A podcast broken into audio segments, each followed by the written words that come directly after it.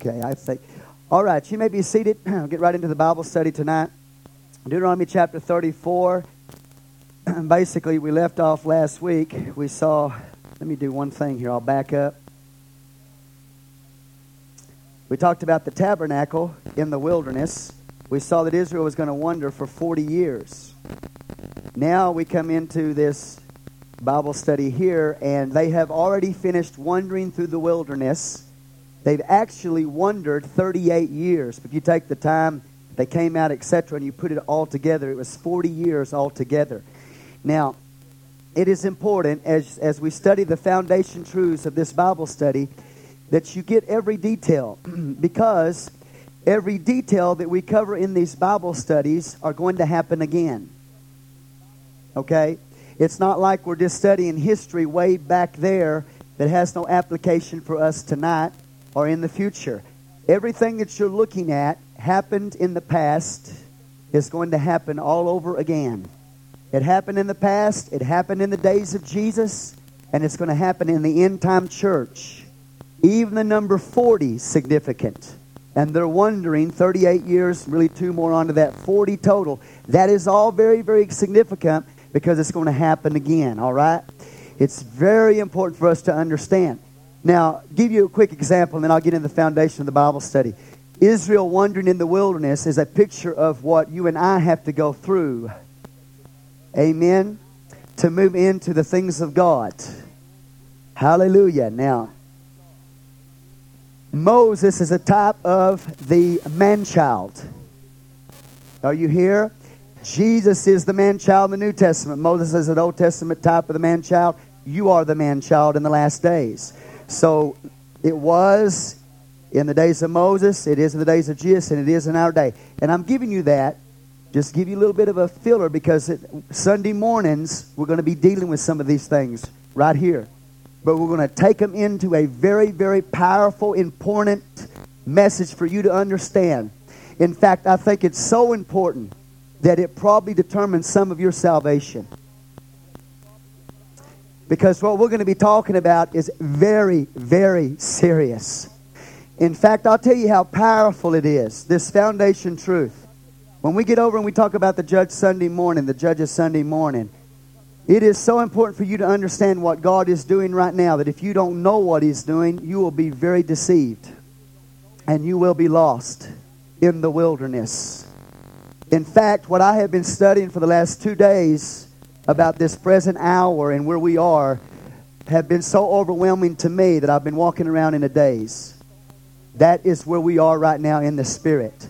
So get these foundational truths, every number, every type, every shadow, everything we talk about, write it down. Get your notepads out, write it down. Of course, some of you are teaching these Bible studies to people, and uh, you really have no idea how important they are, so I'm giving you that right now, okay? So Israel has come through the wilderness. They've wandered for 40 years. Why did they wander? Because of unbelief. Now remember, God brought them out of Egypt. Y'all with me? Are y'all awake? He brought them out of Egypt, right? By the blood of the Lamb, the Passover Lamb. But He didn't just bring them out just to bring them out. we talked about that before. He brought them out to take them into something. See, He didn't just save you from the world, just to save you from the world and sin. He, he saved you, brought you out of the world so you could bring, He could bring you into something. Do you understand that? And not everybody is going to get there. They're going to fall off by the wayside in the wilderness because when God brought them out, brought Israel out of Egypt, He brought them out to get them into the promised land on the other side of the Jordan. Y'all remember that, right? God sent out what? 12 men, one from each tribe, to go spy out the land. We covered this last week. They went over there, they spied out the land. They said, Yeah, it's a land flowing with milk and honey. It's a picture of the inheritance of the people of God. Okay? We and, and so they said, Yeah, just like God said. It's there's houses there that we didn't build. There's wells there we didn't dig. There's vineyards there we didn't plant. All we got to do is go possess the promise. But going into that land and possessing the promise is not for children. In fact, following the Lord is not for children. Following the Lord is very serious and very dangerous stuff. Now, I hear some of y'all asking this question well, what about the Bible says that you come to me like a little child? You can't enter in the kingdom of God. Well, that's your attitude. But as far as your warfare goes, you can't, uh, you can't approach this warfare and this living for God as a child. It's, it's for men, it's for mature people in God. You understand what I'm saying? And it's going to get more intense as we go. and God has planned it that way. Amen. So Israel comes out of the, out of Egypt. They've been delivered by blood, and God wants to take them into the promised land in this awesome inheritance. But when they get there, ten of them go out there. Yeah, it looks good, but they come back with an evil report of unbelief. Two of them, Joshua and Caleb, two of the twelve say, Yeah, it's just like God said it was. Let us go up at once and possess the land. For we are well able to possess the land. In fact, everybody in that promised land are usurpers anyway. It doesn't belong to them anyway. They just moved into that land hundreds of years ago without permission. It belonged to Abraham and his seed. So they said, We're going to go up and we're going to possess that land, you know, those two. But the other ten, unbelief and doubt crept in.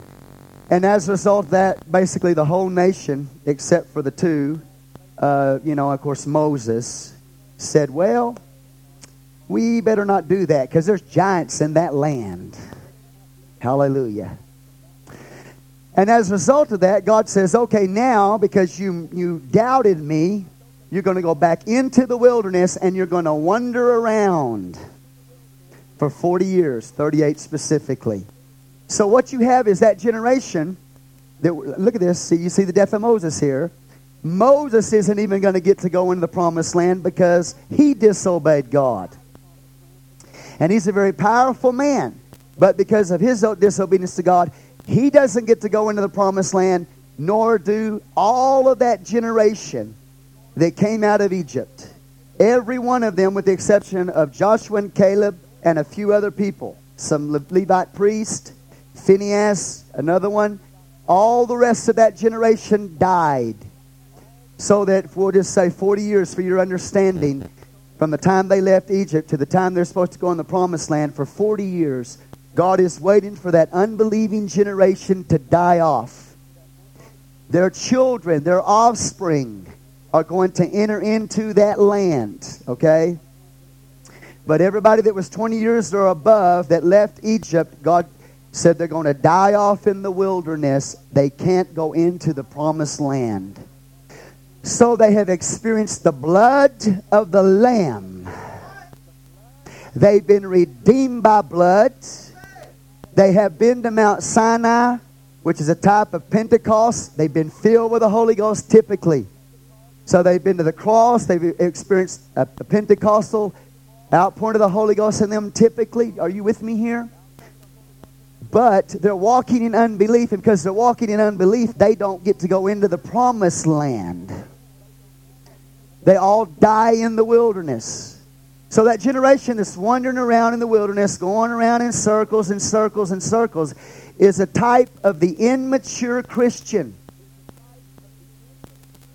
An immature Christian, a Christian in his infancy, a Christian who is walking in unbelief and murmuring and complaining. Are you with me here?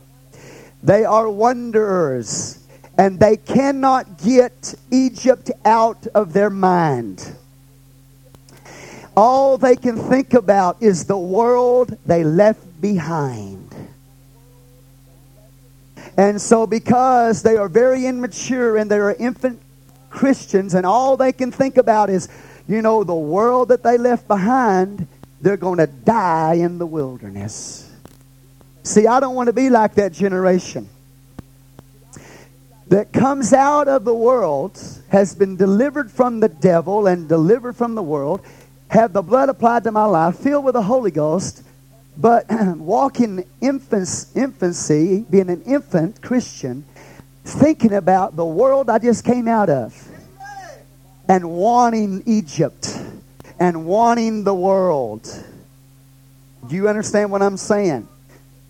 When we get to this lesson, we've gone beyond the wandering time. They've come back to Kadesh Bar- Barnea, the same place that they were 40 years ago. They were supposed to cross into the promised land, cross the Jordan, and go into the promised land 40 years ago. And so after that generation has died off, that infant generation, now they come back to the same place with a brand new generation. Joshua and Caleb there. Moses goes up to Mount Pisgah. He's able to look over at the promised land, but he can't even enter into it because he disobeyed God and smote the rock twice. You'll remember that story. So even Moses doesn't get to go in the promised land. He just gets to look at it from a distance, from afar. Okay? So all that unbelieving generation dies in the wilderness and they're just going around in circles. I'm emphasizing this. Don't be that. Don't be so focused on what you know you came out of. Don't long for the world. Get as far away from the world as you can. Don't even ask the question. There is a temptation for the believer when they come out of the world to ask the question Am I going to have to give up that? What are you talking about? Why are you why are you talking like that? Why are you saying am I going to have to give up that? That is not the question you should be asking. The question that you and I should be asking is what can I give up for the kingdom of God in the light of eternity? Most of the time, people, when they start coming, start moving toward God, what they're thinking about is Egypt. Boy, what am I going to have to give up to serve God?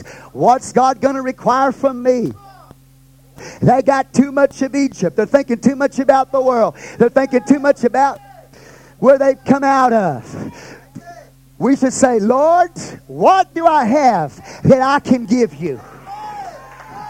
In the light of eternity, this world means nothing in the light of eternity. But I'm telling you today that the Christian is too close to the world. We are too close to Egypt. We are too close to the world. We think about it all the time. We dwell, at, dwell on all the time. Well, what's God going to require of us now? No, what do you want, God? What can I give you? In the light of eternity, God, whatever you ask from me is nothing. But that generation, because they had that spirit that kept calling them back to Egypt, God said, okay, you're going to die in the wilderness. So, you know, these are foundational truths, but we've got to check ourselves. I, I've got to go back and I've got to look at my life and I've got to say, okay, God, you know, am, am I where I'm supposed to be tonight? Amen. Praise God. And God will put us to the test. He'll come to us and he'll say, Can I have that? Do you want that, God? Yeah, I want that. Oh, God, God, God. Let, well, let me make sure this is you, God. Hello. Just got to make sure it's you, God. And that's okay to put, put, you know, try the spirits or whatever. But most of the time, when you hear God telling you to give up something connected to the world, it's God. It's not the devil, it's God. Personal testimony, my wife I told the Lord's been talking to me. I, I, I hit a little bit about hit a little bit on it Sunday morning with y'all. God's talking to me about doing something, you know, and uh, about giving something, sowing something into the kingdom of God. And so I've been going on for days, and I kept hearing Him talk to me some more about it. You know, I want you, you know, you, would you be willing to give this up? All right. So today, I told my wife, I said, Christina, I said, you pray about this because God is, is talking to me. I believe God's talking to me about giving this up and sowing it into the kingdom so we can get that floor out there on the gym. And so I said, will you, will you pray about it? Well, she didn't even have to pray about it. She said, well, whatever you want to do. I said, well, I wish you'd pray about it. Now, She said, whatever you want to do. Okay. Well, that pretty much answered it then because I knew that if she was in agreement with it, it must be God.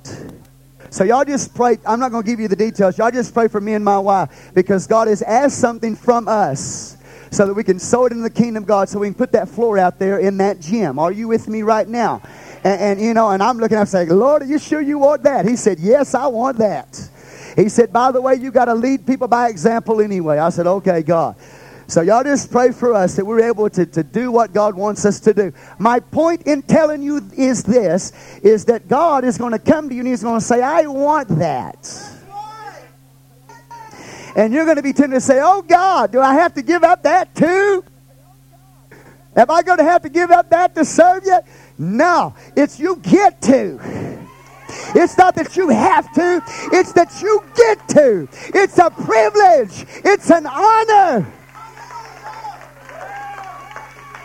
And it's, it really doesn't become sacrificial unless it means something to you, unless it's valuable to you. It, it's not sacrificial if it's not valuable to you. Give God some praise. But that generation dies in the wilderness because it's thinking about the world too much. Thinking about Egypt. Boy, remember the, the melons and the cucumbers over there in Egypt? Mm. Isn't that sad? That they remember the melons, the leeks, and the cucumbers. And they think about, oh, look at what we lost. But they forget the bondage they were in. They forget the slavery they were in when they were in the world. But you see, that's that's the deceitfulness of sin. The deception of sin comes to you as a Christian and tells you, boy, it was good out there. That's a lie because sin just comes to you and talks about, you know, the, the so called good times that you had in the world. He, he doesn't come around and tell you about how much pain and sorrow and bondage you were in spiritually. Now, you might have been having a good time out there.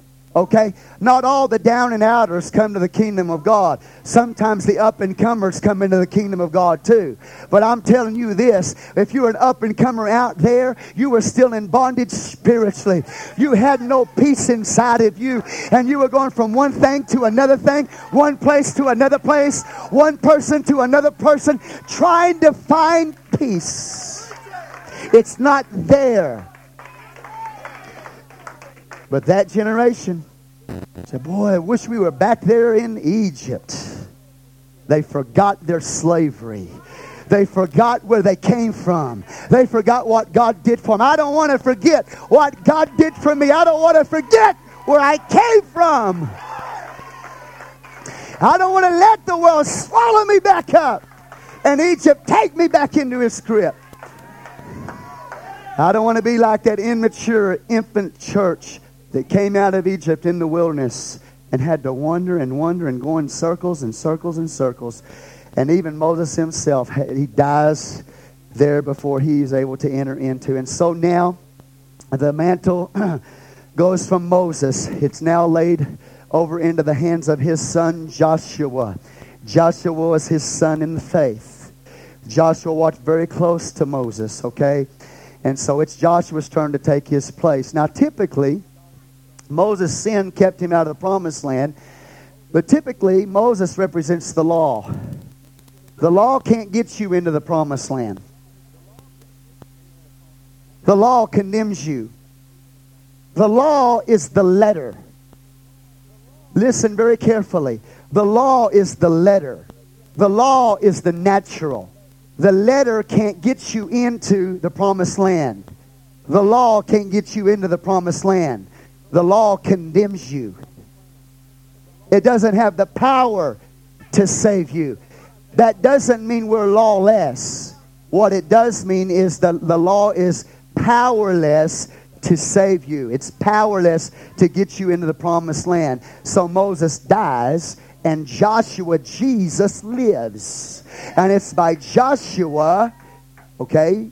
Joshua, same name. Joshua is Jesus uh, same name, means salvation, or the Lord saves, is the one who gets you into the promised land. So now we have the days of Jesus. He's the one that gets, in the prom- gets us in the promised land. You understand that, right? Hallelujah. But specifically, the death of Moses kept him out. Deuteronomy 34, uh, I mean, the sin of Moses kept him out. We see the death of Moses, Deuteronomy 34. He dies at 120 years of age. His strength is not abated. His eyes are not dim. He just, it was just time for him to go. And God just walked by Moses and he just said, Time for me to receive your spirit back. Can I tell you something right now? It is a lie that you have to, you have to die diseased. God might use, I mean, it, it might be the door, you know, that gets you there, but it is a lie that you have to die all diseased and all of that stuff. You know what? When it's time for you to go, it should be just like that. That you go to sleep one night, no disease, not sick, and the Lord just comes by and says, takes your spirit back into Him. And that's exactly what happened to Moses. If it can happen, to Moses in the law, it should be able to happen to us in the New Testament age. See, I don't want to die all diseased up. Amen.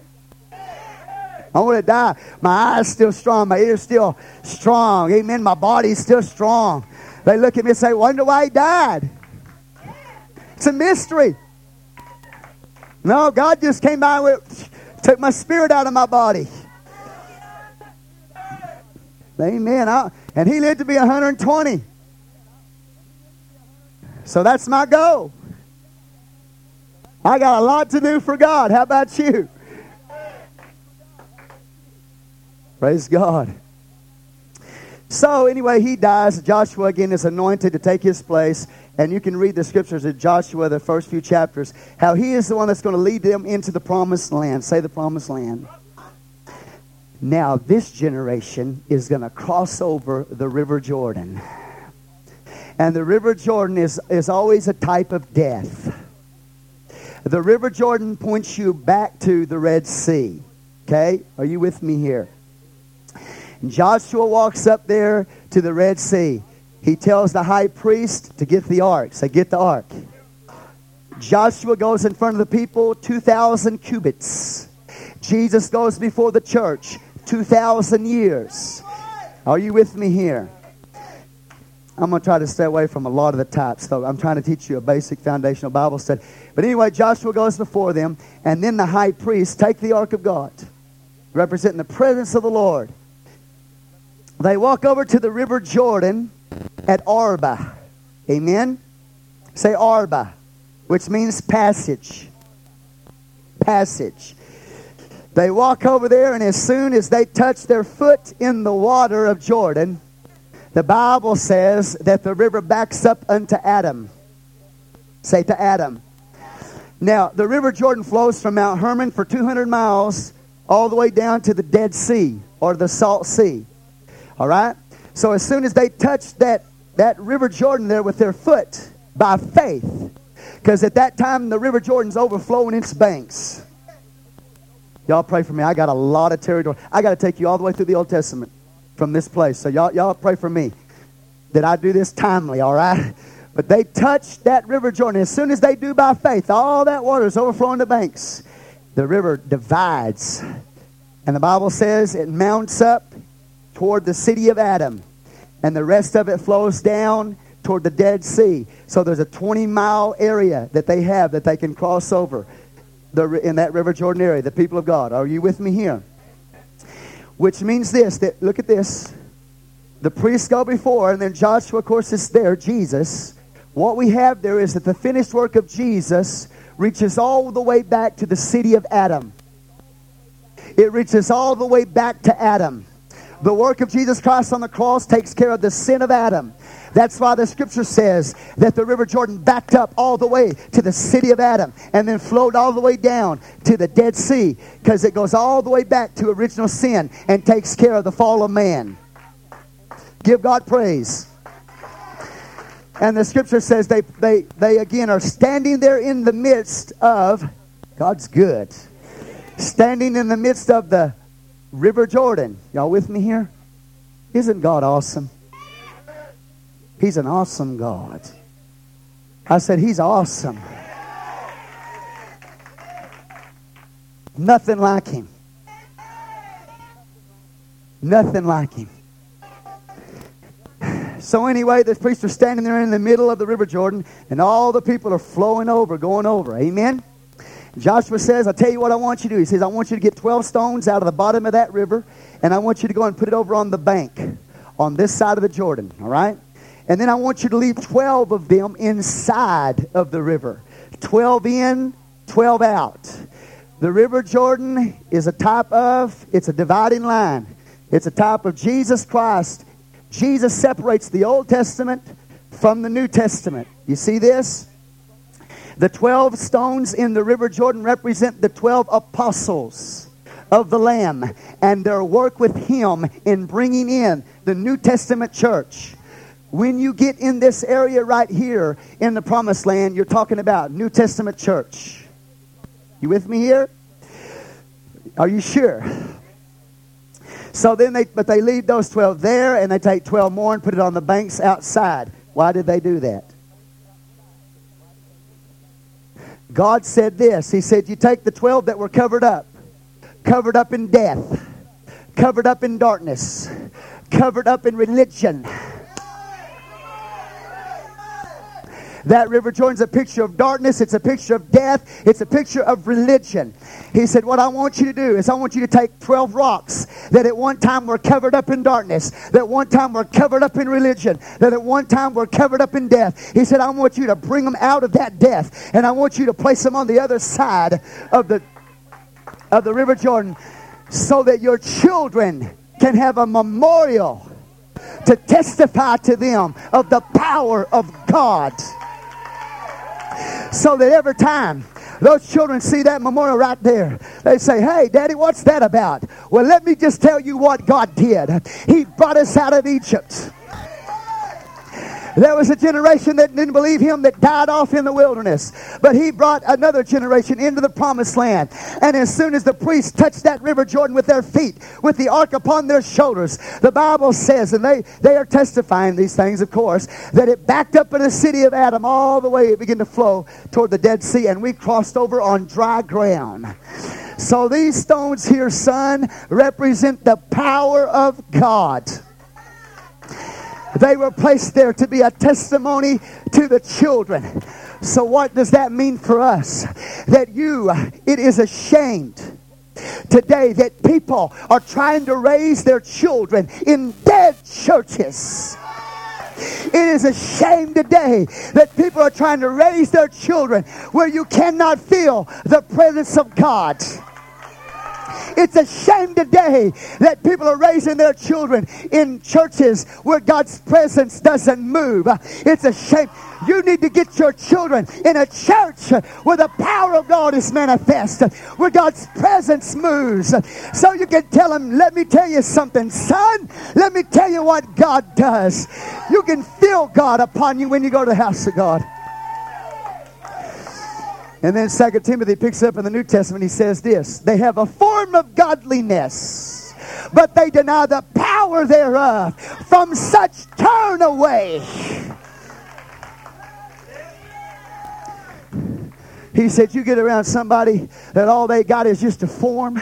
They got a religion. Their God doesn't heal anymore. Their God doesn't feel anymore. Their God doesn't deliver from demons anymore. Their God doesn't, their God's basically not alive anymore. He said, You get around somebody that's like that, somebody that's religious like that. He said, Turn away from them because they deny the power thereof. They just got a form, that's all. They can talk the talk, but they can't walk the walk. He said, You just turn your back on them from such turn away. Well, that would be kind of rude, wouldn't it, Pastor? Well, that's what God says to do. It is a shame that people are raising their children in ungodly religious institutions where there is no power. I tell you what the Bible says to you. He says, turn your back on that and get out of that. Find yourself a church where the power of God is. Find yourself a church where the people are delivered from demons. Find a church that believes in healing. Find the church where the anointed is. Get yourself in a place that God can move in your life. So it's my prayer that as I raise my children, that the inheritance I leave to them is not so much material as it is spiritual inheritance. It's my prayer that someday my little boy rises up and preaches as a prophet. It's, it's my desire someday that my little girl stands in the house of God and sings and plays the piano and worships God. And if God calls her to preach, let God use her to preach.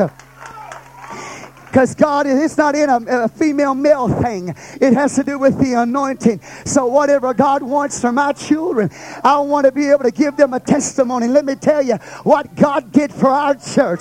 Let me tell you what God did for that person. Let me tell you about how God delivered somebody from a devil. Let me tell you about how God heals. Let, I'm telling you, you got to have the power of God.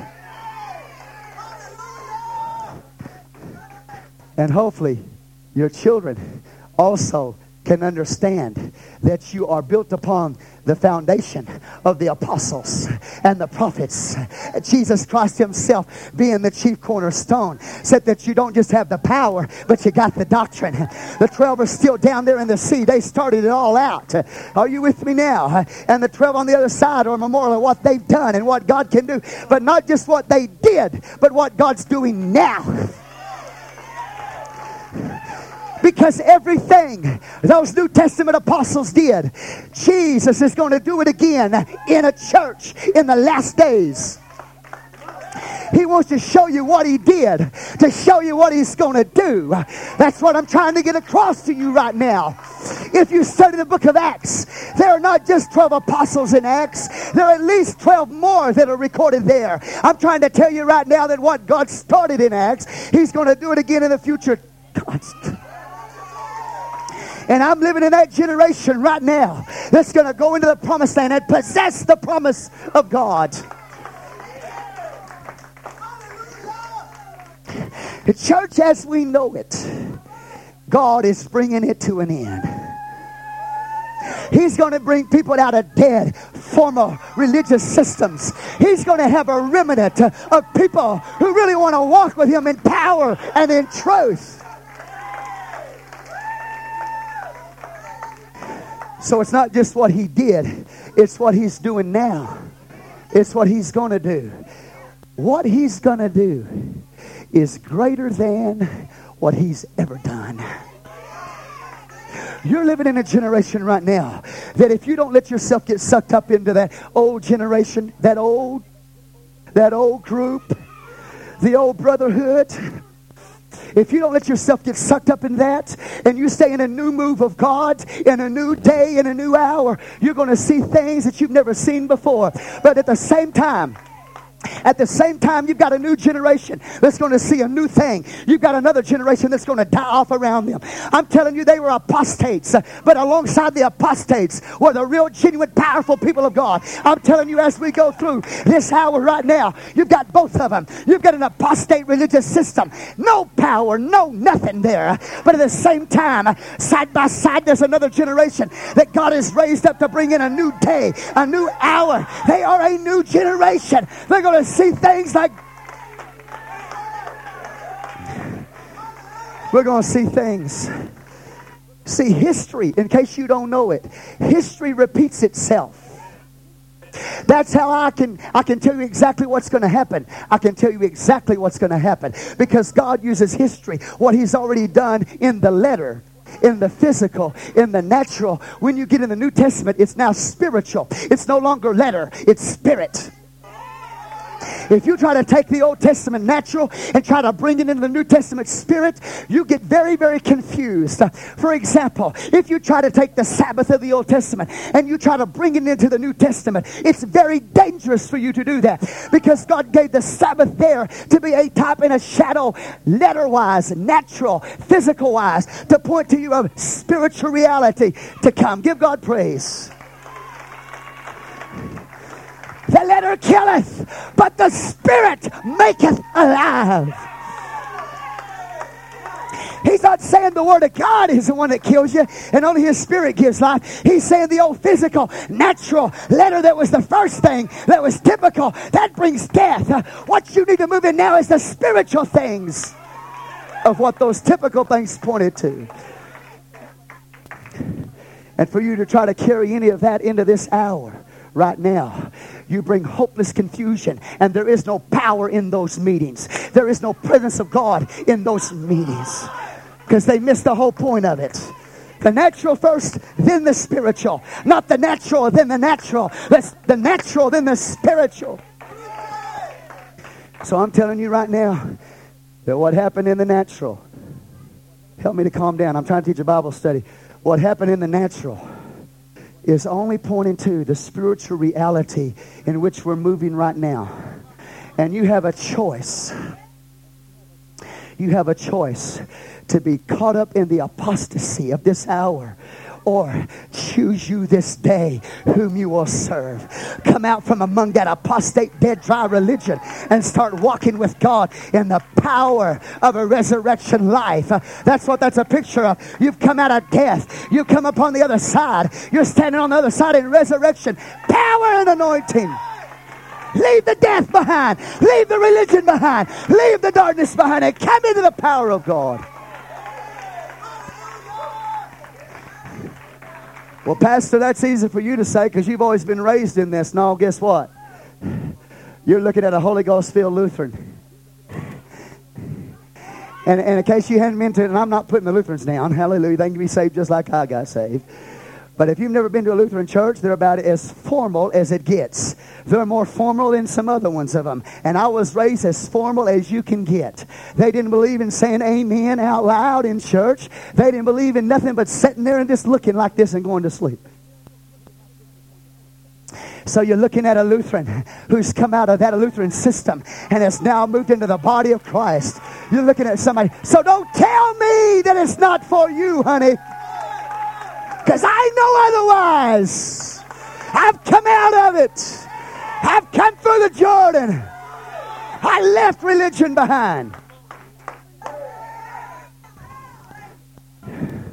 So now we're walking in the spirit and power of God. So I'm telling you, side by side, you've got an apostate generation with a generation that's rising up that's going to move into the things of God and experience supernatural power. But you're going to have to walk by faith. You're going to have to abide in Christ. You're going to have to keep His commandments. You can't walk in doubt and unbelief. It's time you start doing, stop doing your own thing. It's time I stop doing my own thing and start doing His thing. You'll never get where I'm talking about right now without it. We'll give God praise.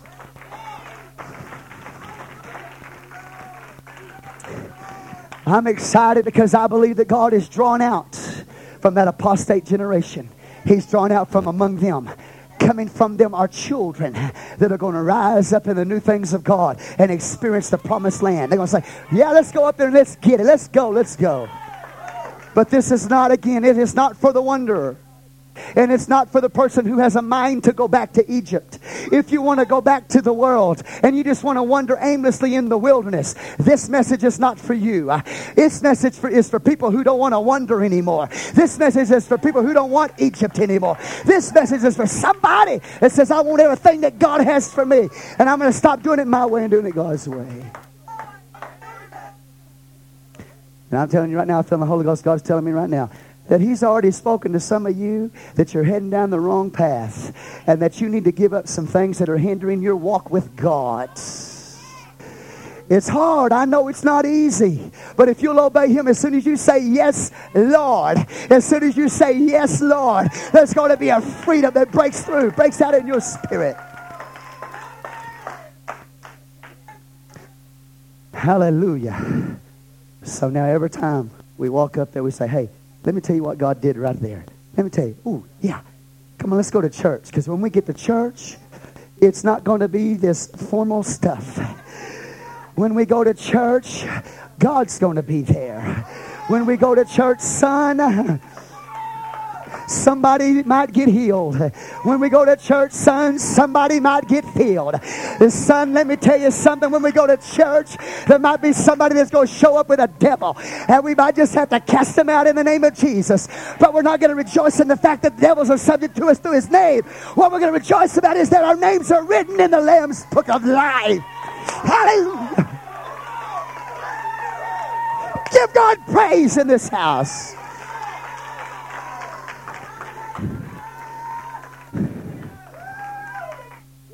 Hallelujah.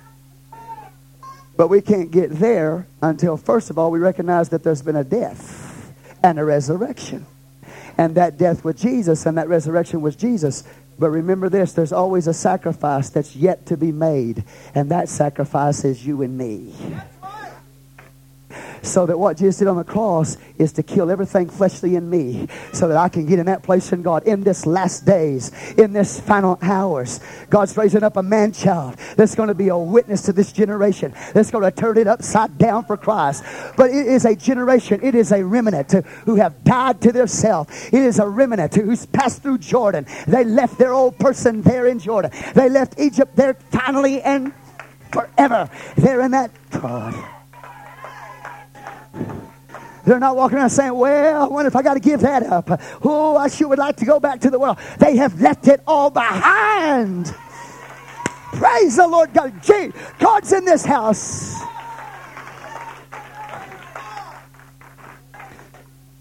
So, those of you who teach this Bible study, okay, get the tape and, and, and just take the foundational stuff out. Because, see, I'm teaching it for, for you, your benefit to teach Bible studies, but I've got to listen to God and I've got to tell Him what He's telling me. Praise God. Not everybody's going to go there. It's a remnant. It's a remnant. God's going to have two witnesses in the last days. And it's not two men, literally. It's two bodies. It's going to be Jewish and Gentile that are going to be the man child that stand up in the seven year tribulation period and preach this gospel.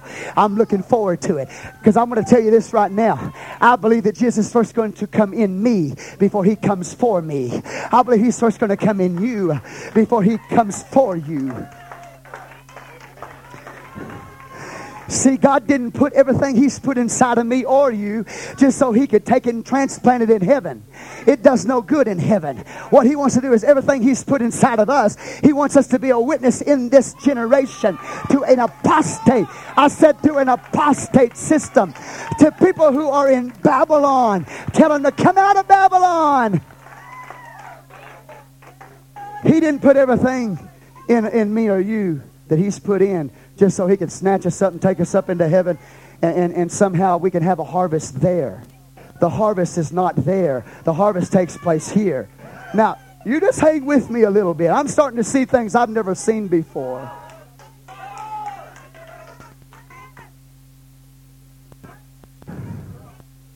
You study the harvest in the Bible. There's the first fruit harvest, and then there's the ingathering. The first fruit harvest, the Bible said, you know what it says about it? It says that harvest is to be taken into the house. The ingathering is at the end of the day, and it's, that's the rapture, and it's taken from the field, which means it's taken from the world at the end. It's taken from the world. But the first fruits harvest is picked and taken into the house so that God's going to appear in you so you can reach out and gather people out of that apostate system to bring them in. Once you bring them in and you have a harvest in the house, then He's going to take the harvest out of the field, out of the world, but not until He first brings a harvest in the house. Woo, give God praise. So when you talk about crossing over the promised land, you're talking about possessing the promises of God. You're talking about tabernacles. You're talking about harvest time. You're talking about not eating manna anymore, but eating the old corn of the land. That's what God is doing. I'm telling you. Look at your neighbor say, He's going to appear in you first before he appears for you. And that scares some of us when we first start contemplating it. But it gets more and more exciting whenever you really start seeing it. Woo! Hallelujah. It's all it's laid out all the way through the scripture. Hallelujah.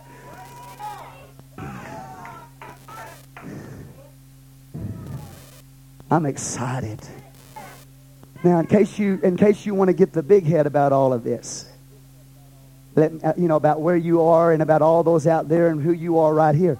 Can I tell you something? That progressively you are coming out of Babylon.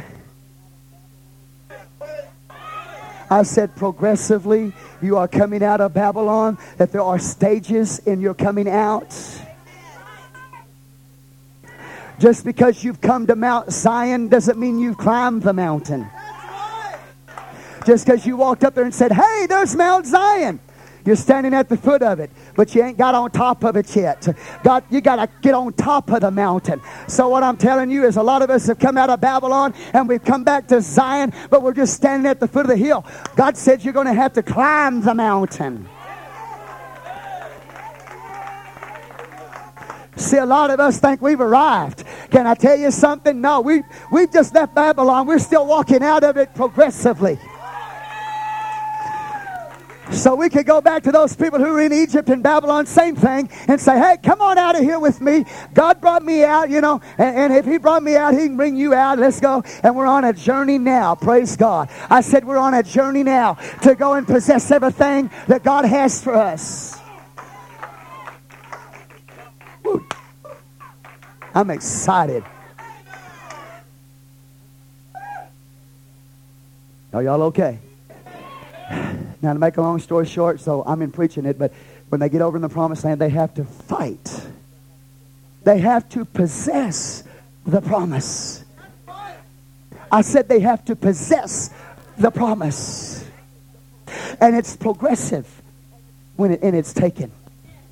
That deliverance is not automatic and it doesn't happen overnight. When Joshua goes in with those people, they have to fight. They go first to Jericho. Oh, hello. I don't have time, but let's go through all these different places and conquer that territory. So, this that we're talking about, the promised land, is a picture of a spirit led life. Not people who are infants wandering around and looking back to Egypt, but they're people who are led by the Spirit. I said, led by the Spirit, not the flesh. Are y'all okay out there? I love y'all. Don't take me wrong. I'm trying to help us here. I, but I got a lot to say in a short period of time to do it. Listen.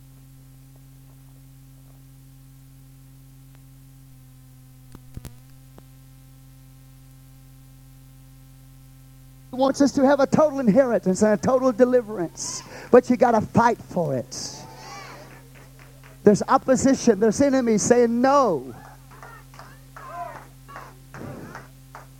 Amen? You got to believe God's word. You got to walk in the Spirit. You cannot start walking in the flesh. Oh, God, don't. Watch this.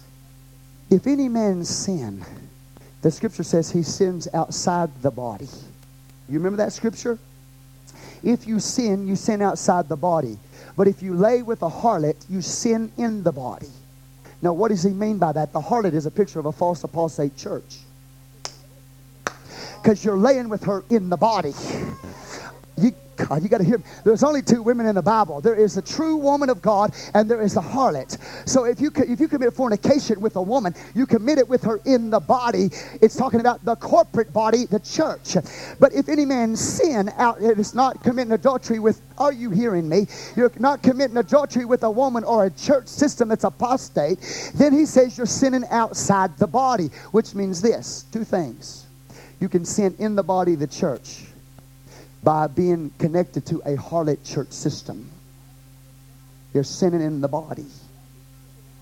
Now, if you sin outside the body, that means that you're not operating in spiritual fornication with a religious system. What you're doing is you're playing with the world. You're sinning with the world outside of a religious institution. When you sin, the scripture says, if it's not adultery, you sin outside the body, which means this as soon as you start walking in sin, you've stepped out of the body of Christ. That's why you have to abide in Him. You have to keep his commandments. If you don't, you sin. When you sin, you sin outside the body. That doesn't mean that he won't forgive you. He does. But if we willfully sin, there remains no more sacrifice for sin, but a fearful looking forward toward judgment, which means I'm going to have to pay a penalty for the sin that I do willfully or a high hand or presumptuously. Are you with me here? So my point is this: if I'm walking in sin tonight, I've sinned outside the body. I've, I've stepped out of the will of God. I've stepped out of the body of the purpose of God. I'm walking outside the body. Give God praise. Woo! Give God some praise here tonight. So when you're led by the Spirit, you're not giving yourself to the works of the flesh. People say, Well, I can't be perfect, Pastor. Where do you get that in the Bible? The Bible doesn't say that. It says, Be ye perfect and sin not. That's the philosophy of the Antichrist that says, that tells, that preaches you say, you can't be perfect anyway, so you might as well just sin a little bit. The Bible says, be ye perfect and sin not. It doesn't tell us that we can all sin a little bit and that we all sin a little bit. Now, that may be true, but I can't give license to that in my life. It is true we've all sinned and come short of the glory of God, but it is not true. It is not true when people say that you have to sin a little bit. That's not true. It is not true when they say, well, nobody can be perfect. That's a cop out. Gosh. And I'm not saying I've arrived either, honey. So don't look at me like I am. I haven't said that. But what I'm telling you is that perfection is maturity. It's growing up in Him, which is the head. At some point, we shouldn't be, you know, struggling with the old sin. At some point, we shouldn't be struggling with the old world. At some point, we should be led by the Spirit.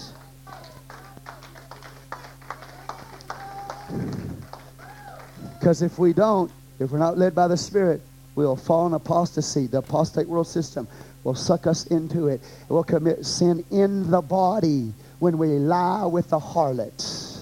Give God praise.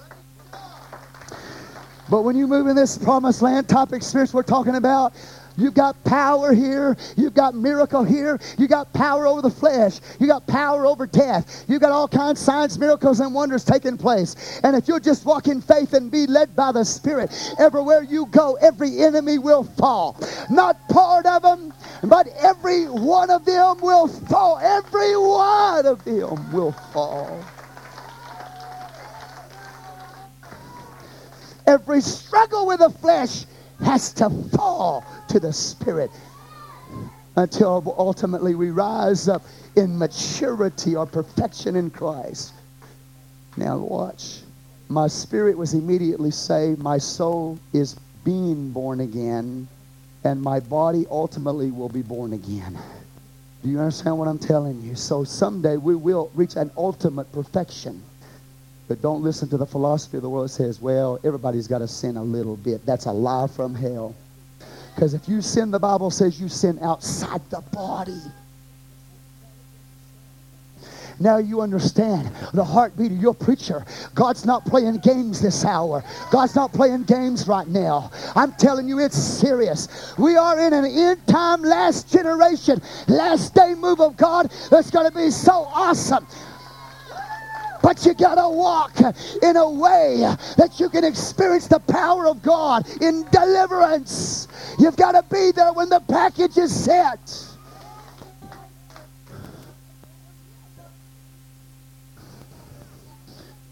You can't get rebellious, can't get an attitude, can't get offended. You got to rise up above all of that stuff.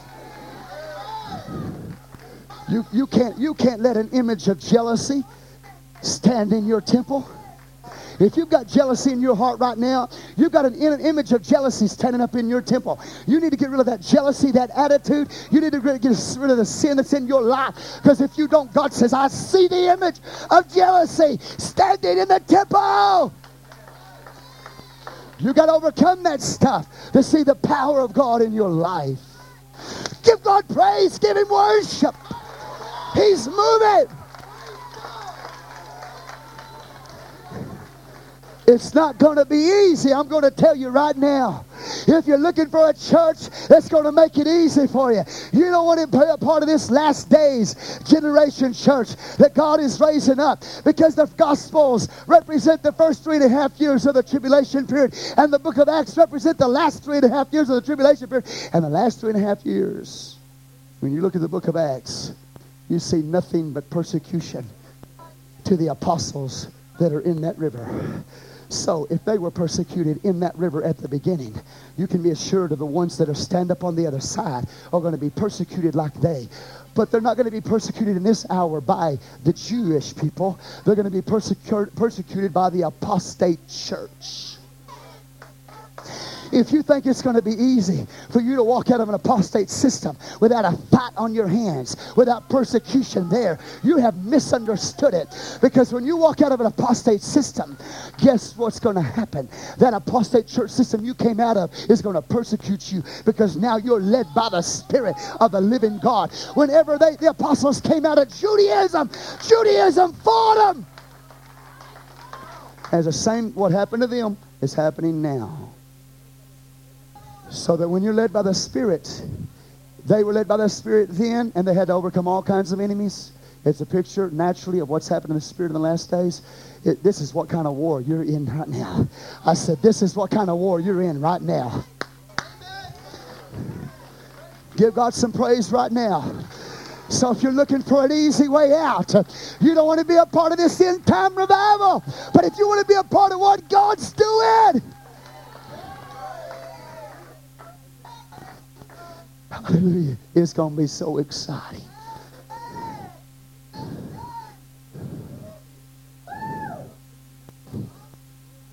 And just as in the days of Jesus, you had disciples. Every one of those represent a body. They represent a seed. Judas has his seed in the earth right now. There's a corporate body of Judas in the earth. We don't know who they are, but they're in our midst. Watch this.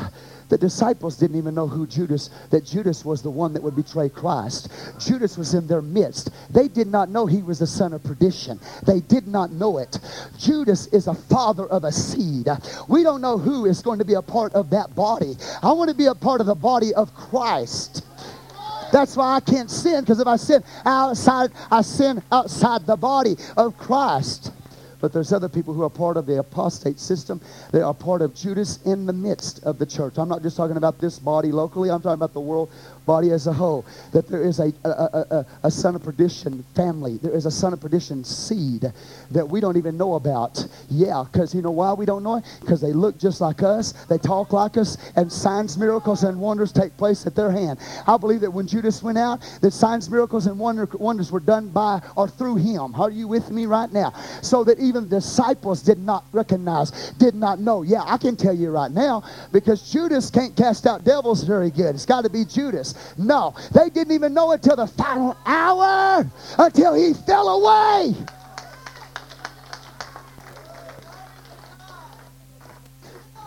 I'm trying to show you something here. That apostate generation that died in the wilderness is going to be repeated in our time. I pray to God that all of us are part of that body of Christ that none of us are part of that apostate son of perdition system. My, my, my, my, my. I didn't realize this was going to go on like this tonight, honestly. But the Holy Ghost is in charge. I'm not, so. So they begin the conquest of Canaan under Joshua. That's what we're supposed to be doing now. It's about God and His kingdom. It's not about me and mine Oh, or yours. It's about God and His kingdom.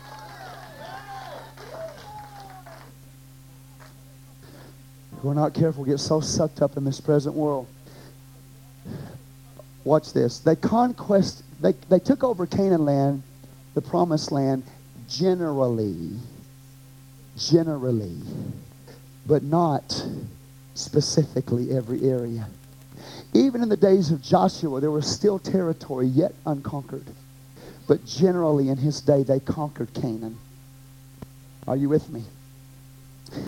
when they conquered Canaan, it's a type of the spirit led life, conquering everything that is a hindrance and opposition to God and His purpose in this hour. Whenever you do that, you understand that sometimes we do it generally first and then we start dealing with specifics. Okay? When we deal with things generally, we deal it with it corporately. All right? And, and, and, and it's really not too uh, nitty gritty at that point. But when you start dealing with specifics, and you, oh God, you start you start getting really nitty gritty. You know what I'm talking about? You start dealing with a little bit of issues, man. That's when it gets real tough. The general overtaking of the land, that, that's one thing. But when you start dealing with specifics, that gets really, really touchy. Well, they're too picky. Yeah, no, no, no, no. We're just at a time now where it's got to be specifics now. So anyway, after they conquest the land generally, how long have I been in this Bible study? I'm almost about an hour on this one page.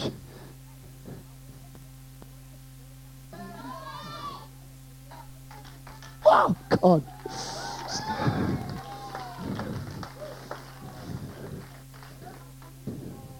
After they conquest the land, take over the land, then they start declining.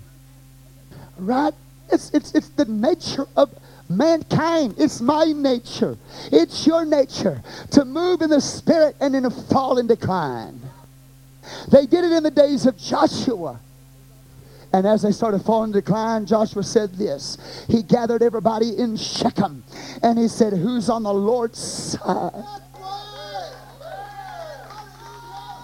Who's on the. Choose you do this this day. Choose you this day whom you will serve. Who's on the Lord's side? No more time, no more straddling the fence. You either get in or you get out. He said, Who's on the Lord's side? And all of Israel at that time of decline said, You know what? We repent of that decline. We gather ourselves up right now Ooh, we almost missed it. Thank God for Joshua. We almost missed it. We almost backslid completely.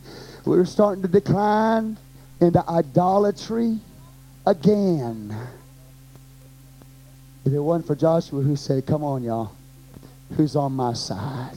Who's on the Lord's side? Choose. He called him in Shechem.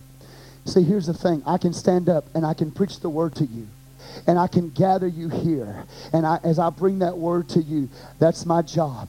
But I can't choose for you. You have to choose for yourself. Joshua said, Choose. Who's on the Lord's side? Joshua was a tool in the hands of God to bring them truth and to gather them there in Shechem, but he could not choose for them. That's your decision. I can't do it for you. You can't do it for him. It's got to be a choice made. I'm looking at. Uh, there's a young man in this church right now. If he will yield to God, and I'm not going to, I'm not going to go specific to him, but if he will yield to God, God's going to use him.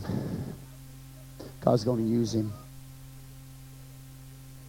and the Holy Ghost is going to tell that man who he is. There's something in that man right now that's leaping inside of him as this word goes forth. He knows this is the word of God and it's jumping inside of him.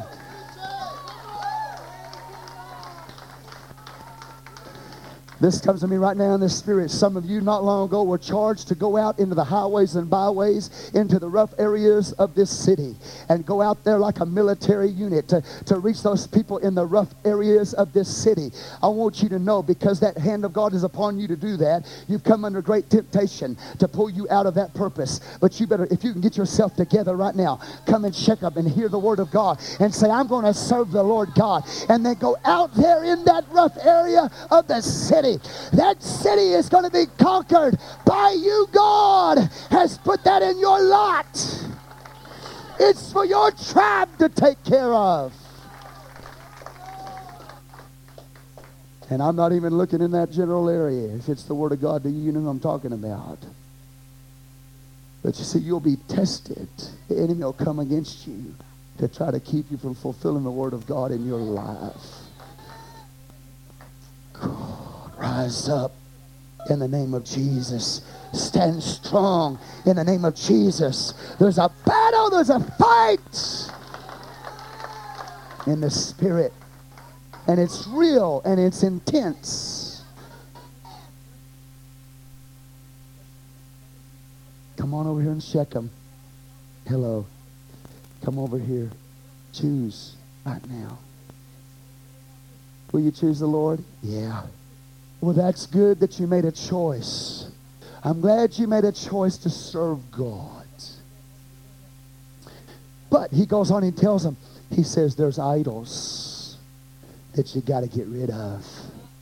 There's things in your life that have to change. So they say, we're not only going to choose the Lord, but we'll get rid of our idols and we'll change our life. God hadn't just called us to choose Him, He's called us to get rid of the idols and to change our lives.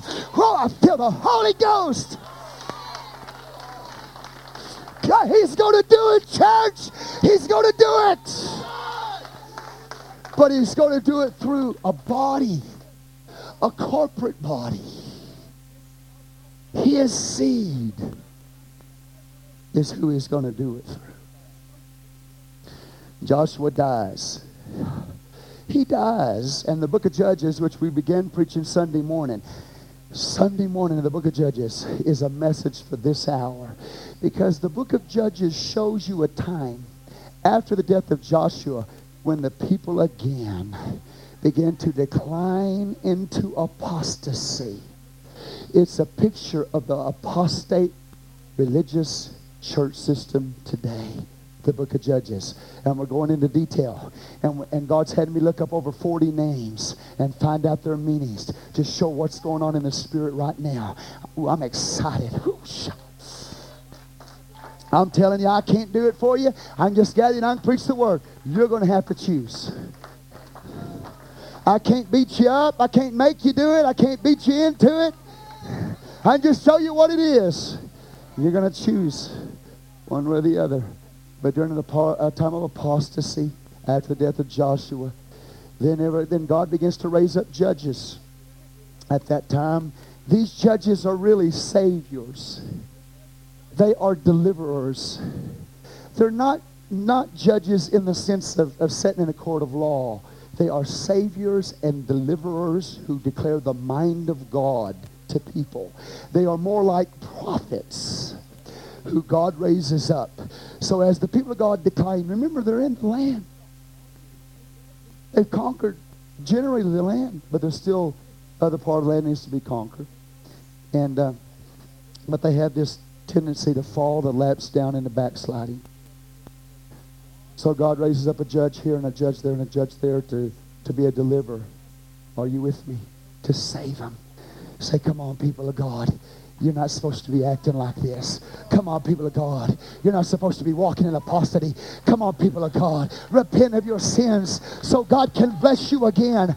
Every time they fell into decline, you know what happened to the people of God that served God? They fall into decline. And then all kinds of battle that the enemy would overcome them. The enemy would defeat them. They would lose the blessings of God. They were no longer walking in power and conquering territory and defeating the enemy. The reverse took place. Now, instead of walking in blessing and power and conquering, they have become the conquered. It's apostasy, just like this hour. So God raises up a deliverer. He'll come along. He, he gets them turned the right direction. God delivers them from their enemies and starts blessing them again. That's his desire. He wants to bless you. He wants to give you abundance in an inheritance. Yeah. Let's just talk about a few of them real quick. Y'all remember Gideon? Gideon, thou mighty man of valor, he's over there hiding. God said, You're a mighty man of valor, and over hiding. Oh, there's so much typology here the natural first, then the spiritual. There's a picture of a church hiding out over there, feeling all weak, intimidated. And God said, Hello, mighty man of valor. Who? Me? Yeah, you. You're a mighty man. Because, see, listen, because God always comes to you not where you are, but where you will be. The only times he comes to you where you are is so you can get rid of some stuff so you can become what he's seen in the future. So he says, Mighty man of valor, well, I know you're not that right now, but that's what you're going to be. So he comes and he talks to somebody and said, You're powerful. You're a mighty man of valor. You're a mighty one. Who, me? You talking to me? What are you talking about? I'm not even saved yet. Oh, God. Me? You want me to preach? I can't even teach Sunday school. Give God praise. Mighty man of valor. Well, you know the long, the long old story. There's a Midian, Midianite war that's taking place in the land against God's people. For seven years, the Midianites are fighting them. There's so many Midianites, they're like grasshoppers. They're just everywhere. And so God raises up Gideon up there to fight all these Midianites there. And so Gideon stands up and he says, Who'll volunteer? 32,000 men walk up there and say, I'm with you, Gideon. Let's go. Let's go get the Midianites because they're coming to take the harvest. Every year that the harvest is about to be brought in, the Midianites come and take the harvest. We do all the work and they come take the harvest. Gideon said it's about time for us to have a a, a, a what, are, what are those people who have these, uh, they carry their signs, you know? Yeah, but they're, they're a part of a what? They, they work for companies and, yeah, but what do you call those people? Strikers, yeah, I know, but they're a part of a, a, a, an organization. Union, yeah, they're union workers. We're tired of the Midianites taking our harvest. Praise God. So Gideon, he's the head of the union union organization. He says, "Are y'all tired of this? Now 32,000. Yeah, we're tired of it. Let's go, Gideon." 32,000 joining. But you see, 32,000 is really nothing in comparison to all the Midianites. I got about 20 minutes to finish this five-page lesson. 32,000. That's too many. Too many. Too many. The Midianites are like grasshoppers in the land. 32,000. We're nothing in comparison to them at 32,000. And you're saying that's too many, God? God, you're saying that? That's too many. So Gideon, the Union chief, stands up and he says, All you cowards that have volunteered, all the cowards, no need for you to go and fight. All you cowards can go home now. How many you think, how many cowards do you think stood up and went home? Five, ten? 22,000 men of 32,000 volunteers said, Ooh, I'm afraid.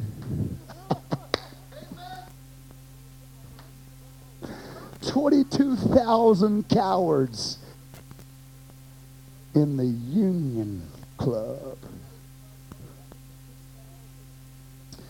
That leaves 10,000 men. God says, Gideon, that's too many men.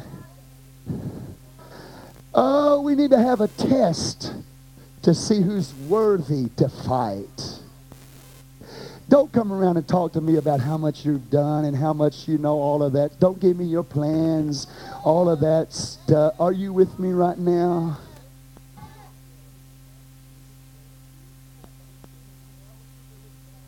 Because God said, you know what? 10,000's too many. So I got to put you to the test to see if you qualify to do my work. Ah, yeah, you, you're not hearing me. Oh, I gotta, I gotta, I gotta settle down here. I'm teaching a Bible study. Don't come around bragging about everything you're doing. The question is, do you qualify to do even what you're doing? We appreciate it, you know, we appreciate it, but, you know, anyway. We got to have a test here. We got 10,000, that's too many. We got to see who qualifies to do the work. See who passed the test. So 10,000 men go up to the water. Hallelujah. 9,700 of them go down to their knees like this.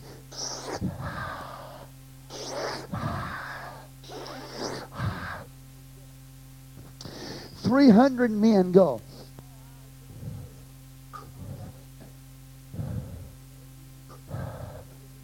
Stay alert. They stay alert. Gideon stands up and says, I got 10,000 men here.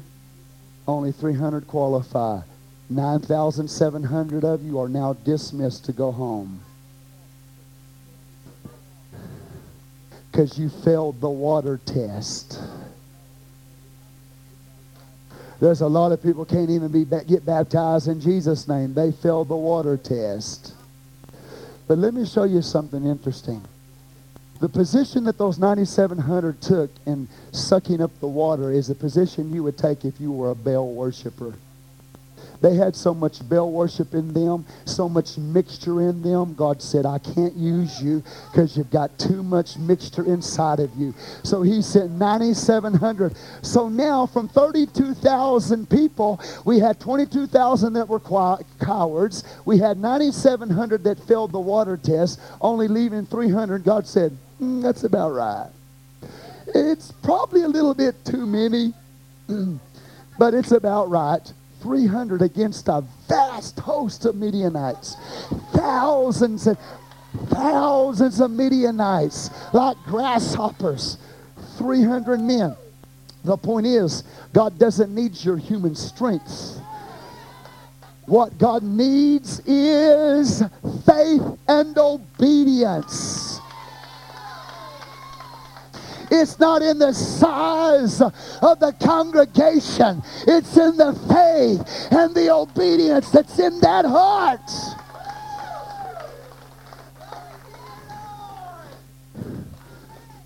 Three hundred, three hundred of them, three hundred of them. Hallelujah. Because see, majority is not always right. Mm-mm. God always has a spiritual minority.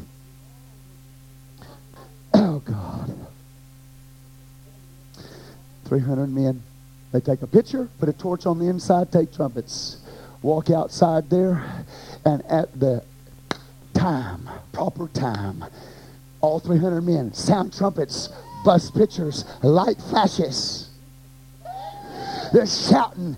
Listen, the Bible said they're shouting and they're playing trumpets and their lights shining.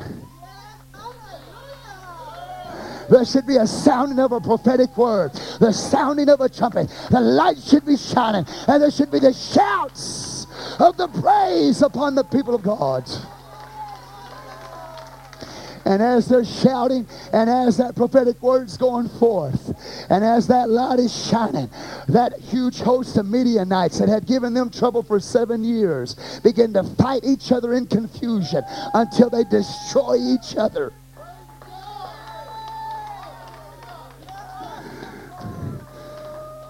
God, God, God says, well, I just needed a, a, a manifestation. That's all.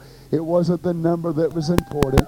I just needed a body to manifest myself in.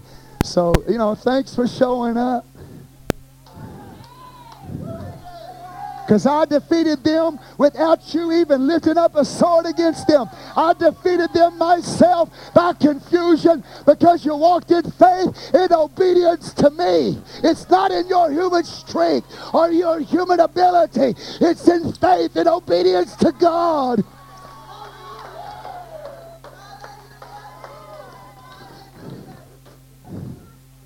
That's the story of and We got another. Okay, praise God. So anyway. The Midianites are defeated. So time goes along, the people decline again. So God raises up another judge by the name of uh, Samuel. Let, us go to Samuel. Say Samuel. Let's go to Samson. Samuel's after Samson. Let's talk about Samson. So we go from 300 now to one man. God says 300 is too many. I can do it with one one man that's totally sold out and dedicated and walking in obedience and faith to me, one man can take care of an army of Philistines. So he raised up Samson. Y'all know the story, right? You know, he was a real strong guy. Hallelujah. strong, big muscle man.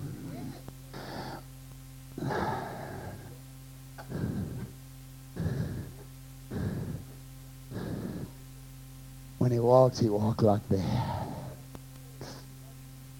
Couldn't even see his neck.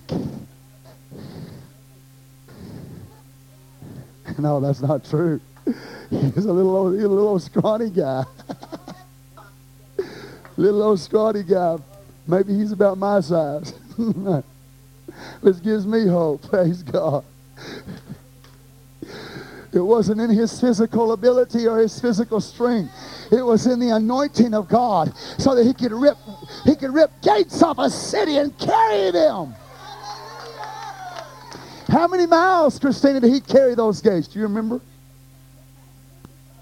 40 miles? Something like 40 miles. This guy ripped off the city gates and carried them like 40 miles in the power and strength of the Holy Ghost, not in the strength of his own might. Oh man, he gave the Philistines fits. To make a long story shorter, because I. The Bible says he had a weakness, though. See, he's a Nazarite. His hair's grown long. It's a sign of his consecration to God. He's got a weakness. It's called women. Ooh, hallelujah. See, we got to be careful, praise God, that we don't succumb to certain temptations and certain weaknesses in our lives. Amen. And so, anyway, to make a long story short, he got hooked up with a woman by the name of Delilah. He laid his head in the lap of Delilah. Delilah, Delilah said, Hey, tell me where your strength is. Four times she pressed him, pressed him, pressed him. Come on, tell me where your strength is. And finally, he gave in and told her where his strength is. The Philistines came in, cut his hair. He lost his consecration. He lost his holiness. When he lost his holiness, his consecration to God, he lost his power. They took him, they put out his eyes, made him walk around in circles in a mill in bondage. A man who was once used, once used powerfully of God is now a man who's in bondage, can't see, he's blind, he no longer has vision in the things of God. He's lost his power, his anointing, and he's going in circles as a slave. But the Bible says this the grace of God comes upon him, howbeit his hair began to grow. And as his hair began to grow, he walks into a temple there. They're all getting excited about Dagon, you know. And he, he says, he looked at somebody and said, I put my hands on the pillar. And he prayed, God, give me strength one more time. Howbeit his hair began to grow. Put my hands on the pillars. The New Testament says the pillars in the church are Peter, James, John. They are set to be known as pillars in the church. If I can just touch a man of God, that's all I need. Just let me touch a man of God in this place. Let me touch those pillars. And as soon as he touched those pillars, the power of God fell on him. And he pulled those pillars down. And when he did, more Philistines died in his death than in all of his life by the grace of God. Somebody said, well, was he saved? I believe he was. Y'all know the story. Amen. Well, we know another judge. His name's Samuel. He's a priest judge. Samuel's a little boy. He's dedicated by Hannah. He is literally conceived by prayer. He comes forth into the world. Hallelujah. Brought into the world by prayer. Hannah takes this young man back to the church, gives him to Eli, a corrupt priest, dedicates him to God. Said he's going to be God's. He belongs to God. He's the first fruits. He belongs to God. He's the type of the man child. Bible said he's laying there on his pallet there. Yeah, we just would call it a pallet. He's laying there. He hears this voice in the night. You know the best place for your kids to hear, hear God is when you bring them to church. He's in church. He's in the church house. And when he's in the church house, that's when the voice of God comes to him. You never know when God's going to talk to your child. You bring him to the house of God, and all of a sudden God talks to that person. You don't even know what's going on. God, talk to me. But anyway, he hears this voice. He don't even he don't even recognize what the voice is. So he goes to Eli. Somebody, did you call me Eli? No, no, that's God talking to you. And if God does it again, just say, Here I am, I'm your servant. I'm hearing, I hear you. I hear you. I'm your servant. Speak. I'm your servant. I'll hear you. And so God begins to speak to Samuel right there. Now, once he speaks to Samuel, then Samuel's got to do something very difficult. He's got to go tell a corrupt priesthood. He's got to go tell Eli that God's going to judge him. God's going to judge you, Eli. See, that's a very difficult thing to do. I don't know if you've ever been there where you've got to stand up. You've got to say, God's going to judge you. And, and I'm talking about Eli. I'm talking about a man. I'm talking about an adult here. And this little boy's got to go tell a man, you're out of order. You're wrong. God's going to judge you. God's going to bring your priesthood down. But you know what? This young little boy who heard from God wasn't intimidated. And he walked up to Eli and he said, he, he, prophesied what God told him to. He was not intimidated. He was faithful all through his life. He was a priest judge unto Israel. Give God praise. He started a school of the prophets. And at the end of his life, the people of God wanted a king. They said, well, we don't want just judges. We want a king like the rest of the nations. Now, here's the thing it, God didn't forbid them to have a king in the law, but their timing was wrong. They wanted a king in their time. Hello, somebody.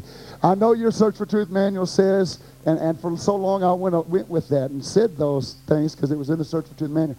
But the law provided for a king. But it was God's king, God's choice, and God's time. They missed God's time, God's choice. Hello? But they told Samuel, they said, Samuel, we want a king. We're tired of you. We, we want your resignation papers. We want a king like the rest of the nations. And so, to make a long, long story short, we see up here Israel demands a king like the other nations. King Saul is anointed. Amen. He starts out well. Y'all know the story. Head and shoulders above the rest. Starts out well.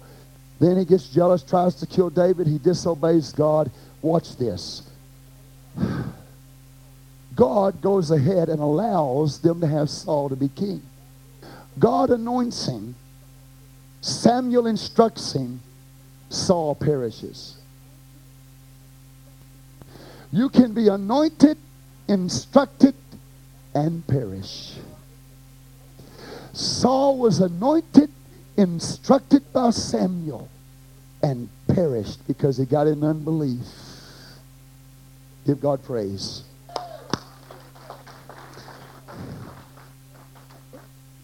Till eventually, finally, y'all know the story of his disobedience. He falls on his own sword in the battlefield. He dies a terrible death. Following him, David, say King David.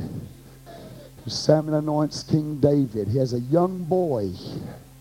As a young boy, he prayed for King Saul, the harp. As a young boy, he killed the giant while King Saul was still alive. As a young boy, he was anointed to take King Saul's place. Are you with me? Amen. And because he's anointed here, and the Bible says when he killed Goliath, all, you know, the women got out and started praising, hallelujah, the Lord. Are y'all okay? Or uh, I get, it's, it's still early. Hallelujah. He's, uh, you know, he, powerful victory over that giant. And the women start singing. Saul has killed his thousands, but David has killed his 10,000. Now, all that praise that the women were giving David didn't affect David, but it did affect Saul.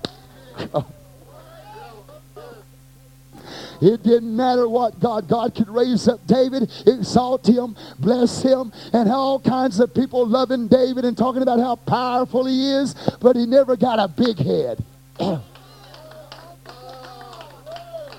Would to God we had the spirit of David. That's why God can't use a lot of us. Because if we were start to be used by God and prospered and raised up, we'd get a big head. But David, as God's raising him up and everybody's singing his praises, he doesn't let it get to his head. He stays, he keeps the right spirit about it. stays humble before his God. But there's a flesh guy walking around named Saul. And he gets, he starts trying to kill David. Go with me? Takes his javelin, tries to pin him against the wall, try to kill him, so David has to run for his life. To make a long story shorter, Saul, of course, died, as we said before, and David, who was anointed as a young man, he rises up at the age of 30, and he's anointed to be king, okay? So he's, he kills a giant. He's a man after God's own heart. But then David falls. David falls. When he should be out fighting the battle. When he should be engaged in war with his men in the battlefield. He sends the men out. He stays behind. And while he's idle, an idle mind is the workshop of the devil. I said, an idle mind is the workshop of the devil. And wow, come on, are you with me? While his men are out there fighting, David stayed behind. He looked out his window and he saw Bathsheba washing herself on, out there on the top of her roof. Two sins. David watching her and Bathsheba doing it out there where he could see her. I got news for you. It wasn't uh, David's fault. It wasn't all David's fault. Bathsheba knew he was looking at her. She sinned. Oh, come on. Make a long story short now, how do I know that? I just know. Hallelujah. The Holy Ghost, praise God, if the Bible don't say it, the Holy Ghost tell me.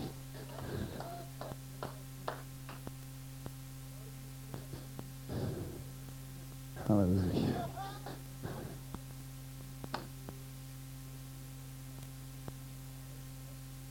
David said, Come on over here. The problem is, David's got all the women he, he needs, man. And this Bathsheba woman, this woman is married. It's unlawful for him to have her. He's married to Uriah, is it the Hittite? Uriah the Hittite, his, his his honorable general, his faithful general in battle, the man that's out there in the battle fighting for David, conquering territory, risking his life. And David's over here looking at his wife and having relationships. Come on over here, Bathsheba.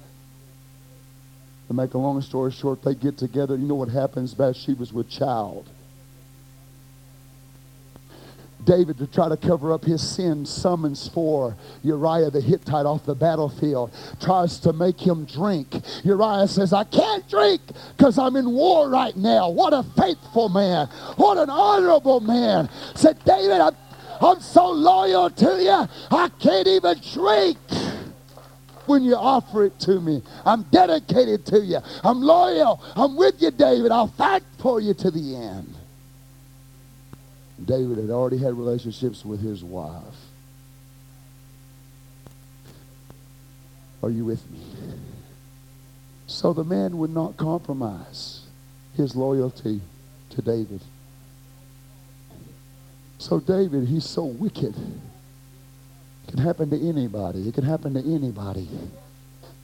But David's so wicked, he said, you know what? I'm going to send him back to the, to the battle put him on the front lines where the heat of the battle is, where there'll be sure death. Uriah gets out in the battlefield. He's slain in the battlefield. So now that David's com- he's guilty of two sins, murder and adultery. And in the Old Testament, the penalty for that is death. But Psalm 51, he repents unto God. He reaches all the way to the New Testament. And what the law did not provide in forgiveness under the Old Testament, he deserved death. What the law couldn't provide, he reached all the way into the New Testament age and he said, by grace, uh, by mercy, how are you with me right now? I need the work of the cross to take effect in me right now. He repented of his sin. That's why he was a man after God's own heart. He sinned greatly, but he knew how to repent greatly. Listen to me. If you do something wrong, be like David. Repent greatly. If you sin greatly, repent greatly. Watch this. David thought he was all covered up. Nathan the prophet walked in. He tells him a story about a little ewe lamb. He said, David, he said there was a man who had all kinds of lambs. He wanted to feed some people, and he went and he, he got the household pet. He got the household pet, a little ewe lamb, out of somebody else's house. He killed it and fed it to him when he had all these lambs that he owned. He stole another man's lamb and killed it. David got angry. He said, That man dies. Because he took a little household pet and used it for himself when he had abundance in lambs. The prophet looked at him and said, You're the man. David passed the sentence of death upon his own head. He had to reach all the way to the cross to find forgiveness. The prophet tells David, David, you are forgiven of your sin, but your household from this day forward will go downhill. See, if we sin against God willfully, if we sin against God with a high hand, the Bible talks about, in the Old Testament, or presumptuously is the word in the Old Testament, which means we do it and we know we're doing wrong. God will forgive us for that sin, but we are not released from the penalty of that sin. But I thought Jesus died for even the penalty of our sin. Yes, he did, but not for willful sin. Not for willful sin which means he will forgive even willful sin. But you have to pay your own price for it. Oh, so you don't want to hear that kind of talk. You want me to stand up here and tell you you can do everything you want to whenever you want to and just sin willfully and get away with it with no consequence? Just go say, under the blood. It don't work that way. I could prove that by the scripture. Old and New Testament. But anyway. David's forgiven. And you look at his life, from that day forward, his life went downhill. Absalom rebelled. I can't tell you the whole story of David. David was an awesome man, though. I, I love him. He's, and God loved him. And the people of God loved him. But he failed right there. And he paid a great price for it. We always do. All of us do. All of us do after David, his son Solomon is anointed to be king to take his place. Nathan anoints him to be the king. He's the wisest man on earth of his day. He builds the temple. His wives, though, turn him to sin. The wisest man in the world, the man who built the house of God. He starts intermarrying with all these strange women. Are y'all getting bored?